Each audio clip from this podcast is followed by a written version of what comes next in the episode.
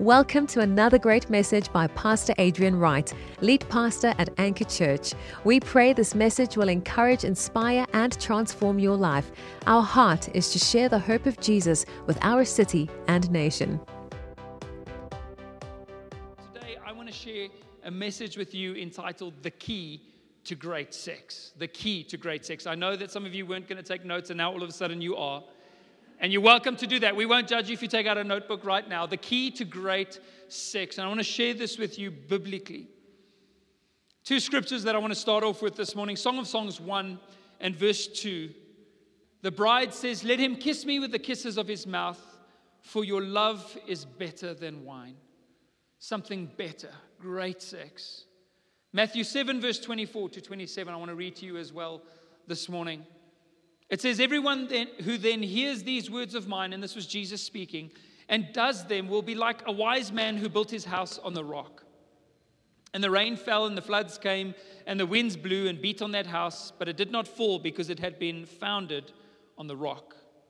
And everyone who hears these words of mine and does not do them will be like a foolish man who built his house on the sand.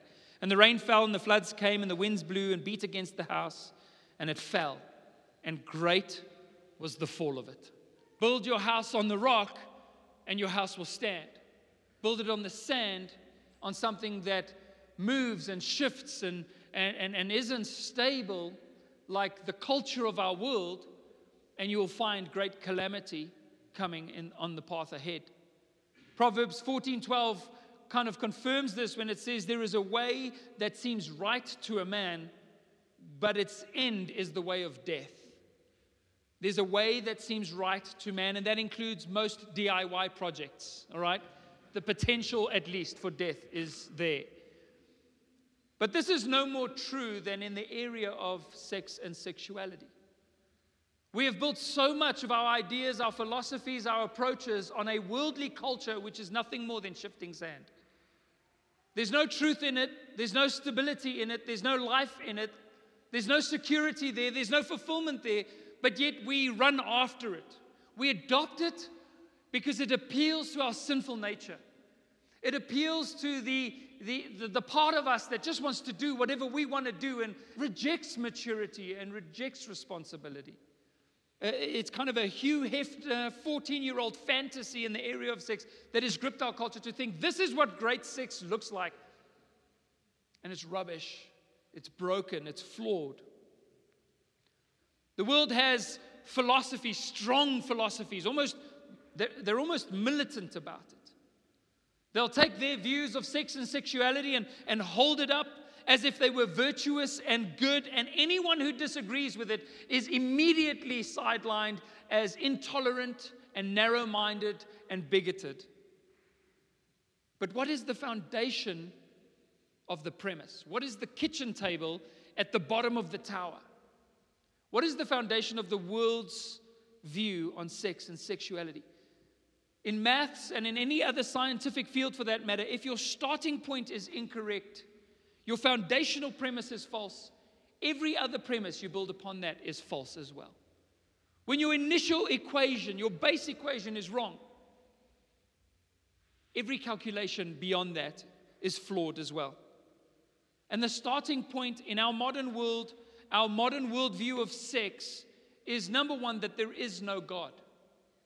They start out there, that everything is just physiological, even though they cannot explain the origin of all things.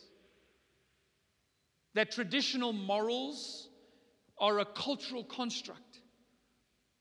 That the church and the Bible and, and, and, and the traditional biblical view of sex is just something culture developed to keep society in check.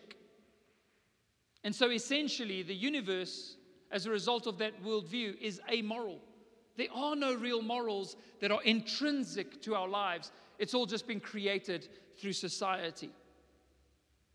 And therefore, if the universe is amoral and there is no God, and there surely is life and then there is death, which seems inconsequential according to their worldview, then life is just simply all about the expression of self. I mean, if nothing else matters, then at least let's just have a good time and just see how much fun we can have until we die. Ultimately, that puts you at the center of your universe, and your own selfish experience becomes your God.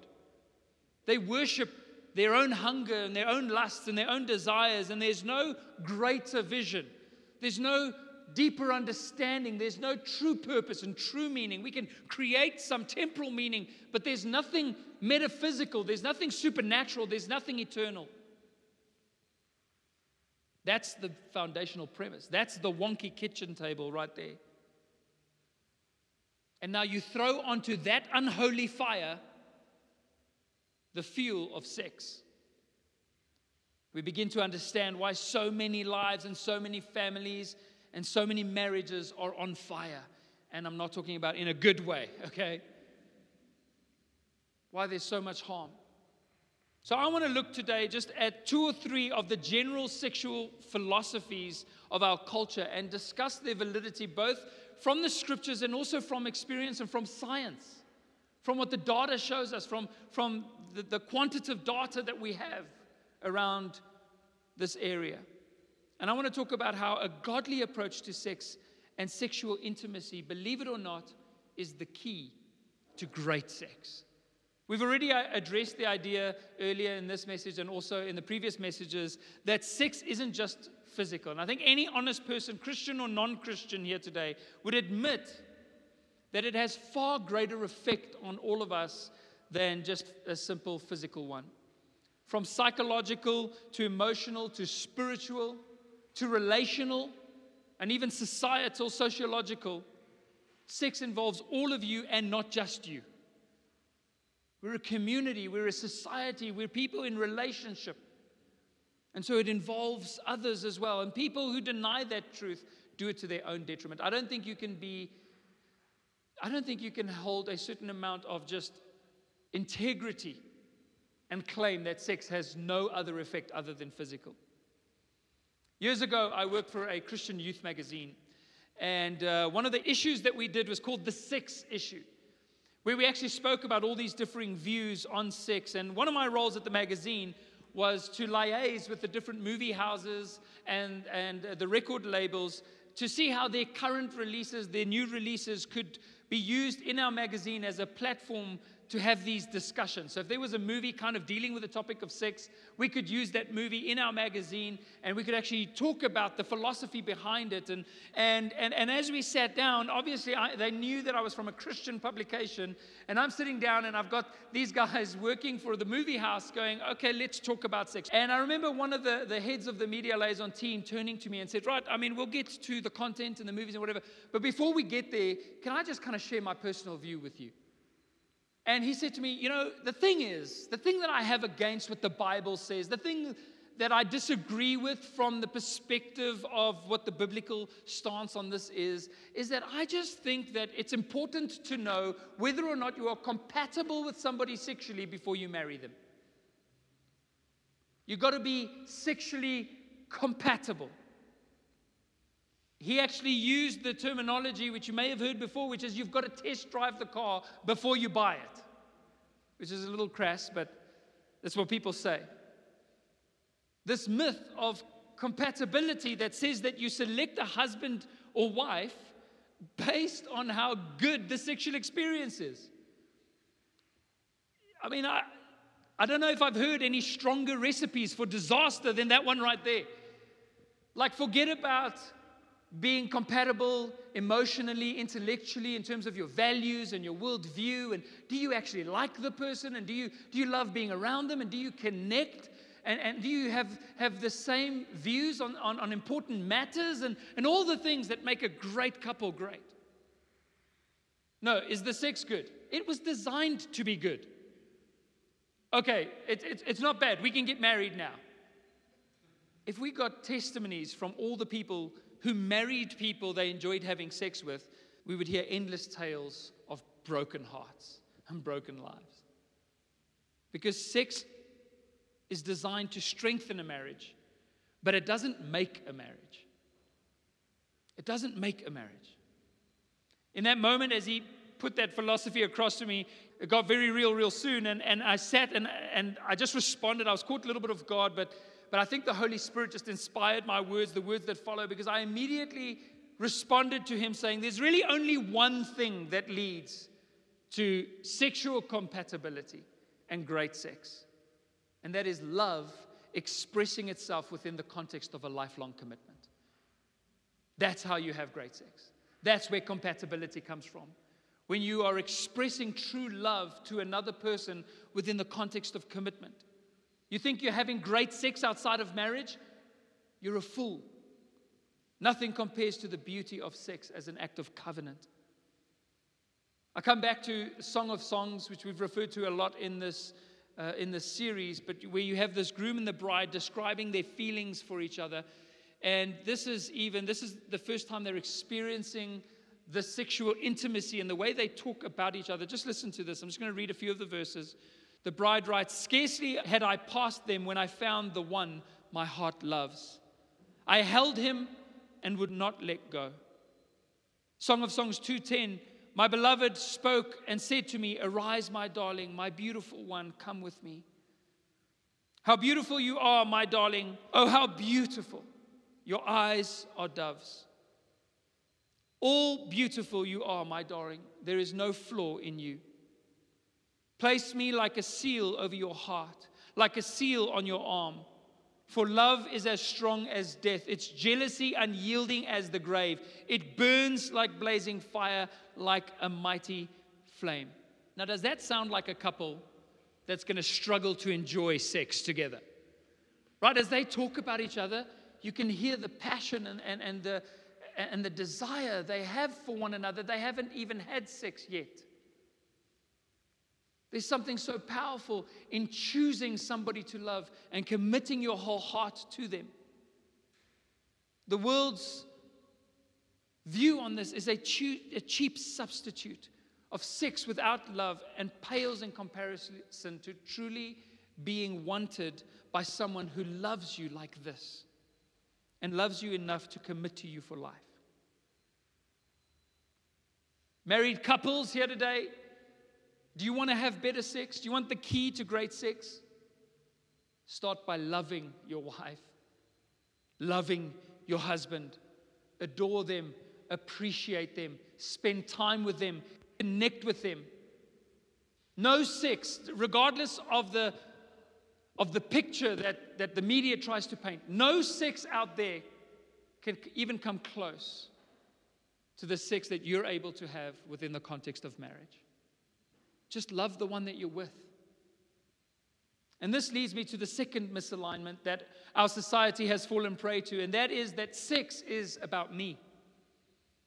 That it's all about my pleasure, it's all about my experience, it's all about my wants and needs and my body. It's a culture of personal fulfillment that's all about personal fulfillment, and the scriptures always contradict this kind of thinking. This is, this is not biblical, this is not the right way to ori- orientate your life. If your life is orientated towards you and you become the center, it's a, uh, like a narcissistic way of living your life.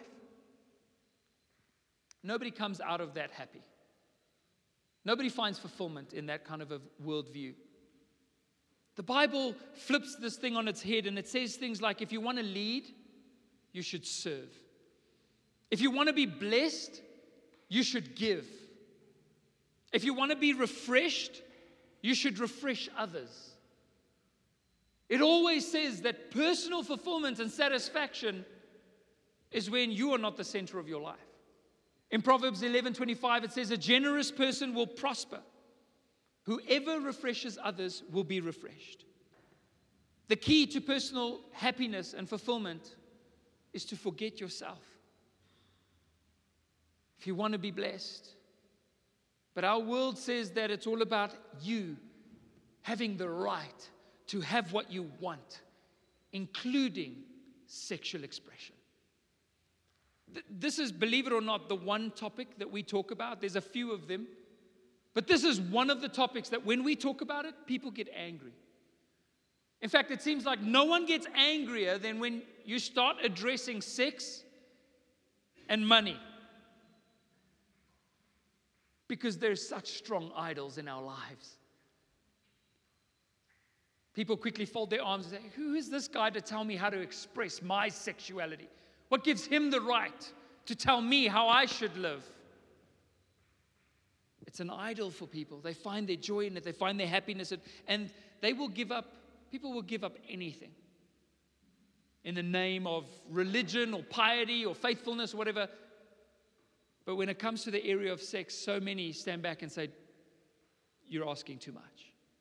Now, you're, now you've gone too far.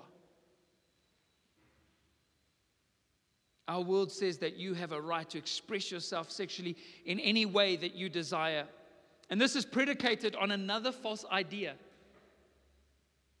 another kitchen table. And that false idea is that sex will make me happy. If you start there, you're going to make some real mistakes going on from that. The idea that sex will fulfill me and satisfy me and quench the longing that I have for connection and intimacy, it won't. No earthly connection can satisfy the longing of our souls. It's only our relationship with Jesus that can do that. It's only our walk with God that can truly bring fulfillment and health to our lives. Sex simply will not make you happy, and even less so when it's self centered and all about you. Again, the scriptures show us that sex is about two people deeply committed to serving one another, to serving the other. Again, married people. If husbands and wives approached sex in this way, I promise you, your sex life and your marriage will improve. Rather than, can you meet my needs, please? How can I serve yours? How can I love you? How can I protect you sexually? It's one of the greatest gifts married couples can give to one another. And we looked at that scripture in 1 Corinthians 7 that says that for the reason of protection and unity and, and all the powerful things God has put sex within marriage, don't withhold it from each other, but serve one another. The best sex on this planet is had when two married people decide they're going to serve one another and love each other and be vulnerable with each other.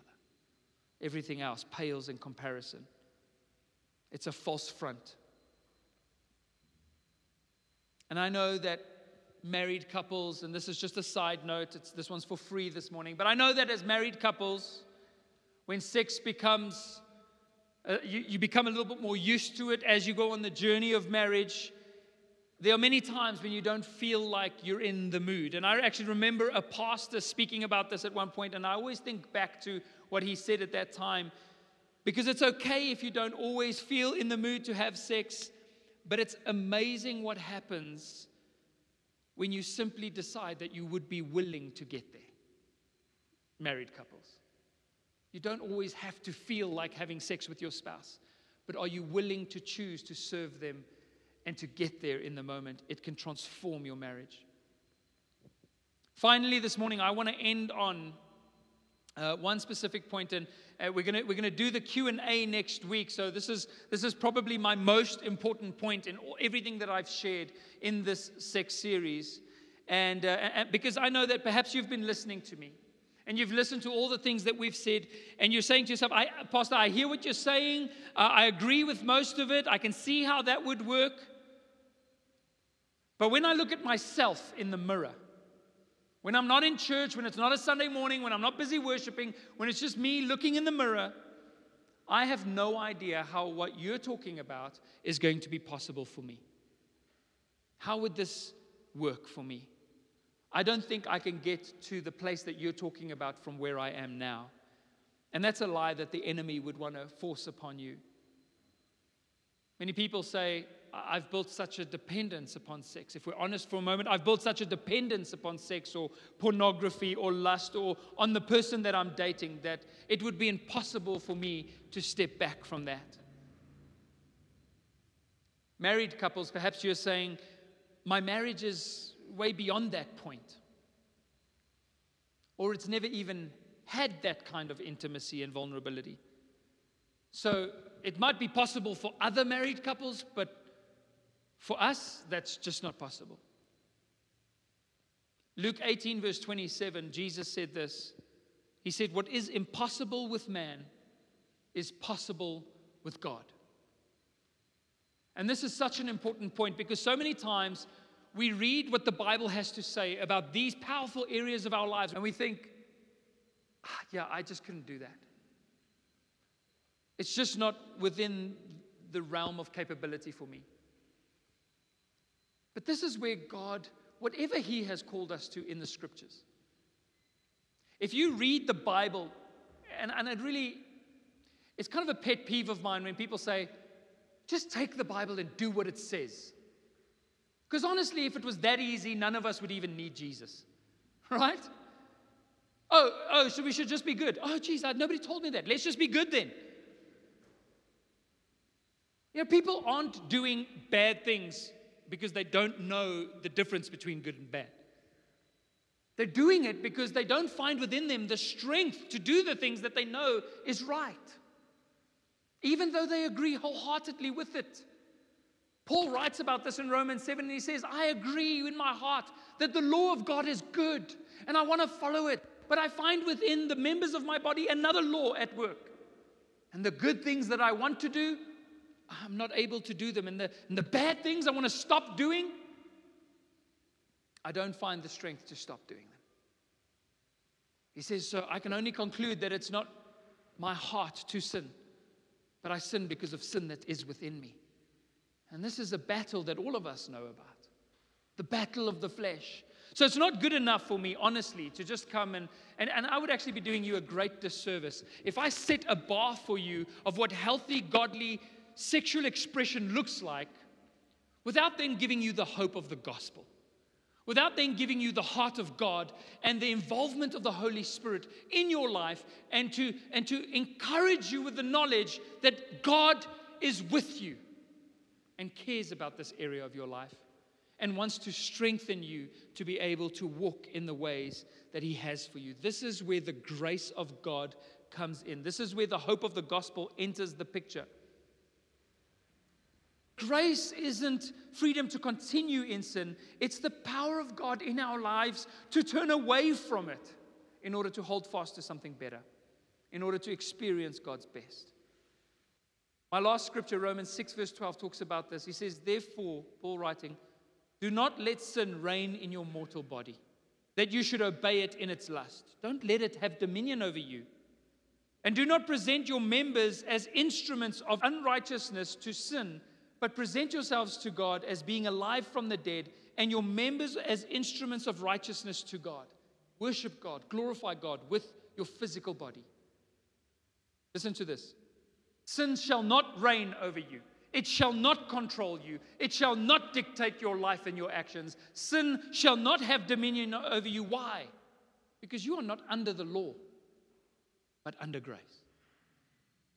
Grace has set us free from the dominion. We were slaves before, we are slaves no more.